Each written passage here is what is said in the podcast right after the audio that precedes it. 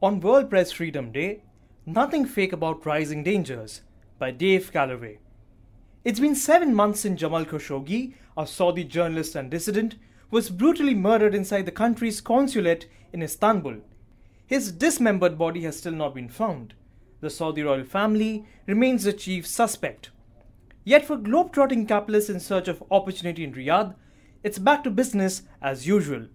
BlackRock founder Larry Fink recently told the New York Times that he wants to engage the Saudis rather than shun them for whatever internal troubles led to the killing of a respected member of the press and columnist for the Washington Post.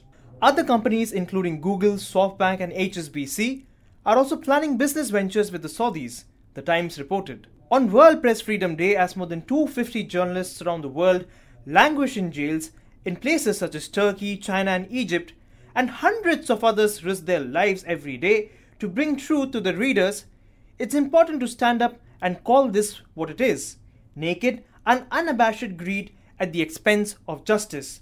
Signing up for conferences, joint ventures, and other deals is not engaging a foreign government to make a difference.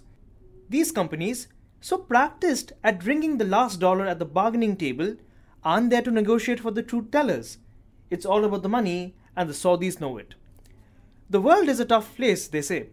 But the message that's sent to the Saudis is that they can buy their way out of anything, even by killing journalists. Other countries such as the UAE, Russia, or Philippines pay heed. In Myanmar, two Reuters journalists have sat in filthy jail cells for more than 16 months and face seven year sentences for their reporting on the massacre of Rohingya Muslims by the country's government.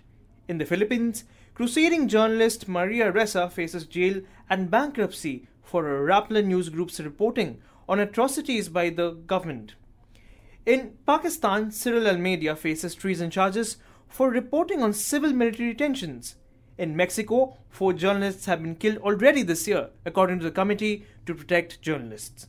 And in Northern Ireland, 29 year old Lyra McKee became the first journalist in 18 years to be killed when she was shot in the head during a protest. The murder recalls an earlier era a quarter century ago when terrorists in Ireland, Spain, or even the Middle East kidnapped and shot victims gangland style. Occasional bombings were horrific but rare. These days, terrorists think nothing of video streaming beheadings and coordinating suicide bombings in packed churches on Easter Sunday, or bringing down jetliners. Against this ever increasing spiral of violence, any appeasement or apathy by those who can and should help is a green light to terror and tyranny. Strongman leaders, emboldened by President Trump's lack of action, grow more brazen by the day. On the front lines of this battle are the brave journalists who try to report the truth about the violence and corruption in this world.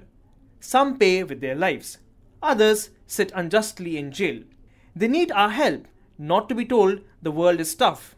The world's media is right to highlight these statistics. The world has become less and less of a place for press freedom in the last decade, as terror and authoritarianism have grown. Some groups, like CPJ or Reporters Without Borders, or the organization I belong to, the World's Editors Forum, try to make a difference but it is an uphill slog. Still, we've had some victories. A campaign in Montenegro to protest government attacks on journalists drew the attention of the US ambassador and for a while helped stifle the violence earlier this year. Safety training in places like Indonesia and Uganda helps journalists learn how to cover natural disasters and large public protests with the latest techniques to avoid violence or accidents. The rise of interest in media from a new crop of tech billionaires such as Jeff Bezos and Marc Benioff has funneled money into media at a time when declining business models are hurting great journalism even more than coordinating violence. But the ability of corporate CEOs and government leaders to fragment the media community by attacking it publicly remains our biggest challenge. Without the confidence and support of the public, we are too small an army, and the losers are ultimately the readers seeking truth and freedom. Working together across news organizations and borders is the only way forward, raising funds for support and training, highlighting injustices when possible, and educating the public about how and why journalists do what they do. These are our goals on this World Press Freedom Day. The next 12 months will no doubt see more horror shows and tales of abuse and harassment of brave journalists. The world is indeed a tough place, If we can work together to stand up for one another and garner the support of the leaders who have the power to wield influence, even small gains will be worth the risk.